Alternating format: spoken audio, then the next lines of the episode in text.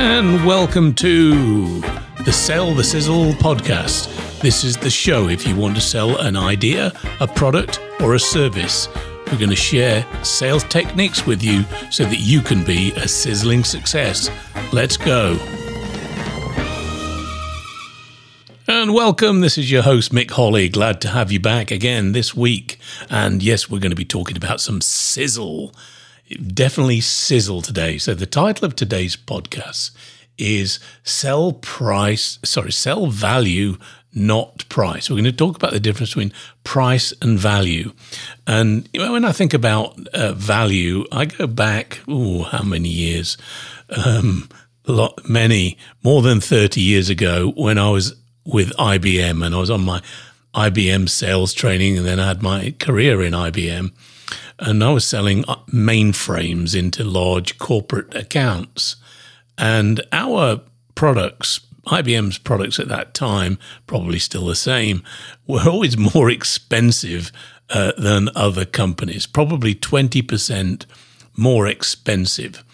And because of the nature of IBM's scale, if you discounted a product for a certain company, then you it, the product had to be discounted globally for everybody, so that you know IBM wasn't playing favoritisms. The net result of that would be it just wasn't practical to be able to get a reduction in the price of a product. And so you knew that when the, if the customer said you're way too expensive, your price is way too high, you didn't have the discount card to play. You couldn't say I'm going to reduce the price. And so IBM had this phrase at the time. It's become a bit more popular now, which was you know IBM added value, and you had to articulate what the value was of working with IBM and having IBM as your supplier, the benefits it would give you over and above working with a different or lesser company. So it made you always be thinking about okay, well, how can I describe value? What would be important to the customer? What can I stress beyond the product? And good old IBM, the sales training always the uh, the basic. Number one people buy from people they like. Number two they they buy from companies they like. And number three the product or the service. And the value added component would always make you think about you know the first two rather than the product itself and the price of the product. So the first thing to understand is that you cannot create value by discounting just lowering the price, all it's the same value that you're delivering. You're just delivering at a lower price. You've just consumed your profit margin. You're giving it away. So, as a top salesperson who wishes to sizzle, you're not going to do that. We don't do that. We have to be able to articulate value. So, what's value? Well, value is something it's it's very personal to the buyer. It's very individual. It's very distinct. It's different for each buyer. So you you you can't list down, you know, I sell to this type of prospect, therefore this is the value I'm going to deliver. That's too generic. You need to get into the mind of your prospect to try and understand what they value and what they value at different parts of the cycle, different parts of their career, you know, changes. So let's just take give a, a little bit of, a, of an example of in the difference, the distinction between price and value. Think about you know, bottle. I, I was fascinated. Um, bottled water. We never had bottled water when I was growing up. You know, you got your you got your water from a tap, uh, and it was very it was it was very good. And, and, there are there are billions of people around the world that would welcome getting water out of a tap. But we've created this whole industry of of, of bottled water. You know the the, the, the 60 there'd be something like 61 billion dollars spent on bottled water this year it's an absolutely ridiculous amount well if you if you take water out of your tap or your faucet um, it comes out to be about one cent per gallon. But bottled water, if you work it out, you know, you got a small bottle, you round that up to a gallon, uh, it, it's about $7.50 per gallon. So, so water in a bottle is 750 times more expensive. Can you think about trying to sell your product to somebody and, and the customer saying, Well, I'm sorry, Mr. Holly, but um, your product is 750 times more than the competition. You're not going to discount by 750 times um, because you wouldn't make any money. But it is possible to sell at that ludicrous price. Why is that? Because people value bottled water. Well, different people would value that bottle of water based upon their circumstances and their wants. So, for example, if I'm, you know, rolling up to a gas station and I'm a little parched, right, I might go into the gas station and just pull one of those bottles off of the shelf. Why? Because I value the convenience of it. I don't have to carry water in a flask in my car and save the earth from plastic invasion. You know, it's just convenient to be able to pick up that bottle of water and, and take a drink and can put it in my cup holder in the car. I'm good for another hundred miles before I need to I need to stop. If you're in the office, right, you might pick up a bottle, it's got a lid on it, and you can carry it around from meeting to meeting without spilling it it's it's easy to transport. I value the fact that I can move it around and I don't need to consume it all at once. Now there are other people who swear that the water tastes different. So they value, they're going to buy that bottled water because they believe that it's going to taste better. And I find this quite astonishing too, because you know some of those bottled waters, you got to read the fine print. Some of it is just bottled tap water, they just take it out of the tap and put it into a plastic bottle and charge you 750 times as much. But you're prepared to buy it because you perceive that it's going to taste better. Therefore, you imagine it's going to be tasting better and you value the fact that you are getting something because of the taste. And then you might be, um, you might have had some issues with COVID in the family, and you want to make sure that you're not drinking out of a contaminated vessel. And so you know that when you crack open that crack of a bottle and the top of a water, it's not been tampered with, it's fresh, you're not going to catch anything. So you value the hygiene. So value is all about, um, you know, our wants versus our needs. So let's say, uh, you know, a, a, customer you're selling, um, you know, is looking for a promotion.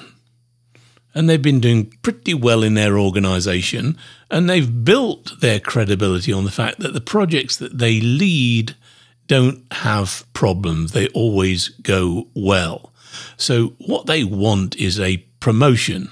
And so, when you are talking to them, you would mm, as well as stressing your ability to technically meet the demands of this construction pro- project, you might want to stress your ability to manage complex um, projects so that they finish on time. More importantly, that you are a very responsible supplier. And you demonstrate this in your sales processes. Every time they answer a question you know you respond quickly you solve problems because you want to communicate that when a problem does arise it's going to be nipped into the bud. It's not going to be a surprise that hits your project manager that then they've got to take into their organization which shows that they haven't perhaps had their finger on the pulse as well as they would thought uh, think. And that promotion maybe compromise. So, very, very uh, personal, very, very emotional. So, value is a personal and emotional thing. So, the head typically thinks price and the heart thinks wallet. You want more of that wallet share. You don't just want to be discounting the price. So, to reiterate, value is highly personal. And when you get uh, um, if you're bidding on a RFP, a request for a proposal, or you're, bid, you're or you're um, answering a bid, that bid or RFP is not going to tell you what the prospect values. It's just going to be a rational set of requirements. And it is a very, very poor replica of what the buyer truly wants because the buyer has communicated this is what, you know, I, you know, we need. Somebody has taken that and tried to distill it and get it organized in their own mind and then put it on a piece of paper and then it's been reviewed by committee and it starts to look very, very bland. There's nothing in there that you could really attach to.